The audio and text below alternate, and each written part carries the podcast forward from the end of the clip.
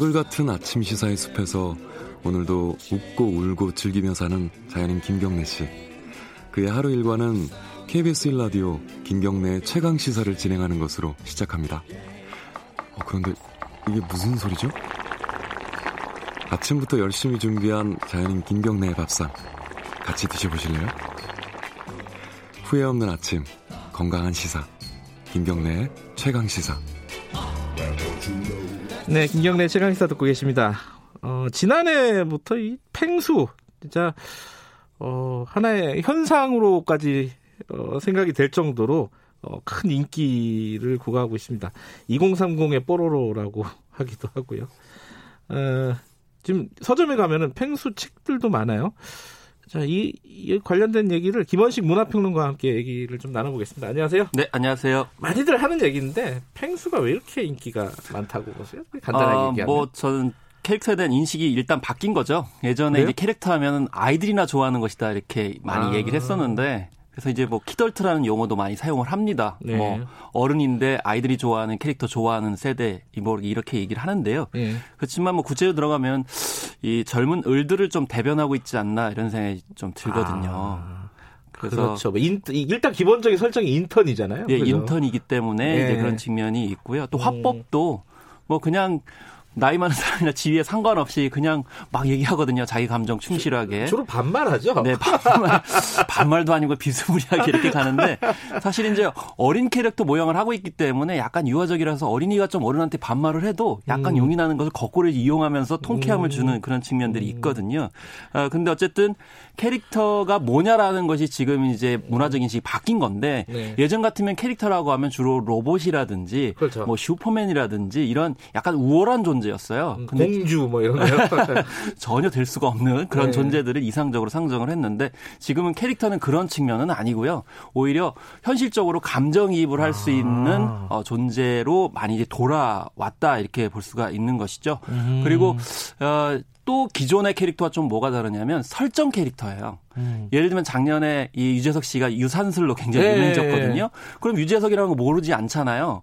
그런데 유산슬이라고 캐릭터를 내세워 가지고 활동하는 것 그 자체를 즐기는 게 지금 세대의 또 문화이거든요. 음. 그래서 마찬가지로 이 팽수도 이 탈을 사실 뒤집어 쓴 거예요. 음. 그래서 기성세대 같은 경우에는 저 안에 있는 사람이 누굴까라고 굉장히 궁금해 가지고 음. 언론에서도 막 그걸 드러내려고 해요. 네. 실제 인물이 누군지. 예, 예. 그런데 이거 좋아하는 2030 세대들은 아니 그거 뭐가 중요해. 아하. 그 안에 들어가 있는 사람 별로 중요하지 않아. 이렇게 얘기를 하면서 그 캐릭터 자체를 뭐 이렇게 즐길 수도 있는 거고 예. 또 나의 대변자이기 때문에 그 자체를 굉장히 중요하게 생각하는 형태라는 음. 것이죠.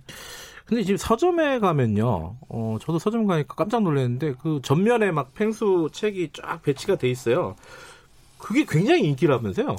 어, 그렇죠. 굉장히 인기인데 뭐 요즘에는 이제 예약 판매들을 많이 하기 때문에 네. 책이 나오지 않은 상태에서도 이미 거의 뭐 절판에 가까운 음. 당연히 이제 베스트셀러 반열에 올라가게 되는데 네. 이게 출판계에서는 굉장히 논란의 중심에 서 있습니다. 그러니까요. 저도 그 견본을 이렇게 뒤져보니까 이게 다이어리더라고요. 네. 책이 아, 물론 그렇게 얘기하면 또 그 출판사에서 좀 섭섭해할 수도 있겠지만 아니요 이미 그건 많이 논란이 된 거기 때문에 그래요? 그 말씀은 뭐 틀린 말씀은 아니에요. 그러니까 이게 문구에 가까운 거 아니냐 네. 이런 생각이 드는데 어떻게 그래서 보세요? 이제 출판계에서는 저도 그렇지만 이거는 다이어리인데 이걸 왜 네. 문구 쪽에 분류하지 않고 네. 서점계에서 어, 서점에서 어, 출판으로 그래서 출판물로 해서 베스트셀러 올리게 되면 이게 상위권에 계속 올라가게 되거든요. 음. 그렇기 때문에 일단 시장 교란이 아니냐 이렇게까지 음. 지적을 하고 있는 거거든요. 교보에서는 이제 책 순위에서 뺐다고 그러더라고요. 네, 처음에는 어. 올랐었는데 하도 네. 이제 출판계에서 문제 지적을 했기 때문이고요.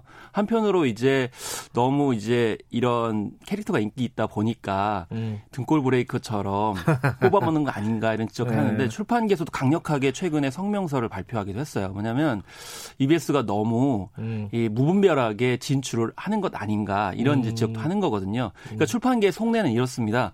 아니 그거 위탁해가지고 출판사를 지정을 해주면 네. 같이 먹고 사는데 왜 그거 EBS가 다 해야 음. 되느냐 이렇게까지 얘기를 해서 어쨌든 팽수가 인기 있다 보니까 이 콘텐츠 경계가 무너지게 되면서 이런 논란도 음. 이제 벌어지고 있다는 점은 잘 얘기하지 않으시더라고요. 네. 근데 팽수가 인기 있으니까 이제 다른 어떤 그런 캐릭터들 관련된 책들도 막 나오고 있어요. 사실 이게 만화 캐릭터들 전성 시대가 출판계의 한 현상인데요. 최근에요? 네, 펭수뿐만이 어. 아니고 그 전에 뭐 이제 빨간 머리 앤도 있고 도라에몽도 있고 버너버너도 있고 이상한 나라 엘스 같은 또 아기 공룡 둘리도 뭐 출판이 돼가지고 많이 인기를 끌었거든요. 근데 옛날에 그게 다 책으로 나왔던 거잖아요. 근데 책이라기보다는 저는 만화 만화책, 영화 예. 주인공이었는데 예. 이 주인공들이 이 출판계에 진출을 한 거죠.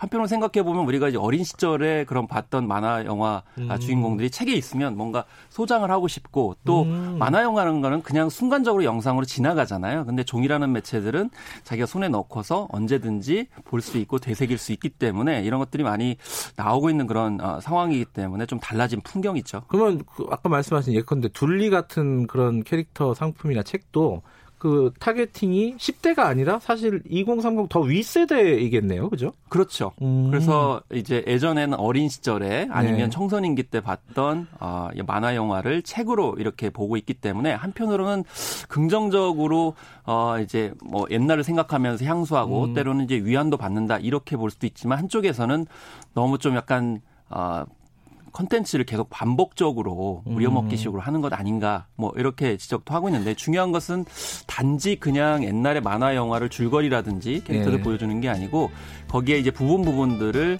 따가지고 해석을 한다든지 부각을 음. 하거든요. 이제 그런 점이 얼마나 좀 새롭냐 아니면 음. 재발견이냐 또 그런 것들이 또 지금 시점에 호응을 하느냐 이런 점이 중요하겠죠. 이게 내용이 있으면 오래 갈 것이고 한순간에 붐이면 금방 꺼지겠죠 아무래도. 네, 그렇습니다. 예. 행수 인기 언제까지 갈지 그거 한번 좀 궁금하긴 합니다. 오늘 아, 짧은 시간이지만은 얘기 고맙습니다. 네 감사합니다. 예, 김원식 문화평론가였습니다. 김경래 최강사 2부 여기까지 하겠습니다. 네.